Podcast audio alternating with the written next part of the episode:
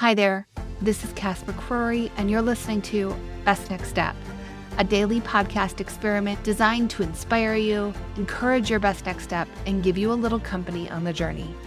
And today we're talking about keeping the kettle on the heat. I've talked about this a lot in the past, and here's why. We have an idea, a dream, a goal, and we're in it and then we're out of it. We're in it and we're out of it. We're in it and we're out of it. We're in it, we're a little bit in it. We're very in it, we're not very in it. And then we're out of it. If we tried to make a pot of tea with the same effort and energy that we just talked about with our big goals and dreams, would we ever have a pot of tea? No. Because when you want a pot of tea, you have to keep the kettle on the heat. And the same thing is true of your big goals, your objectives, the things that you want, just your show up. You have to keep the kettle on the heat.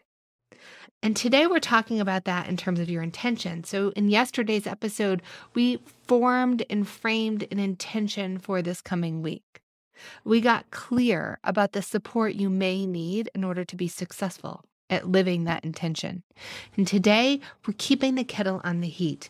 And here's what I want to encourage you to do share your intention with one other human being. And share your intention with yourself in a new way. And here's a few ways that you can do that.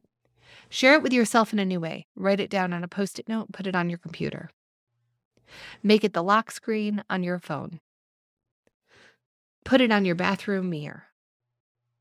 Put it on the window above your kitchen sink.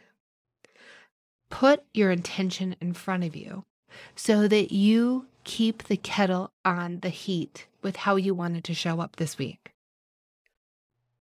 In terms of sharing this with another person, it can be really helpful to be witnessed. And if you took the exercise to heart and you actually asked for some of the support that you needed, and if you didn't happen to share your intention, your why you needed this support, this is your invitation to create that connection point. You can go to your partner, your friend, your coworker, your intern, your children and say, Hey, you know how yesterday I asked you for this support? It's because I want to show up with a playfulness and a joy. And in order to do that, I needed some extra support. But my intention this whole week is to show up with playfulness and joy. Let me tell you, they're going to come around you for even more support when they know that what you're going for is so worthy of your attention. So today's daily best next step experiment is to keep the kettle on the heat. Put your intention in front of you and share your intention with another human. Let's see what happens from there.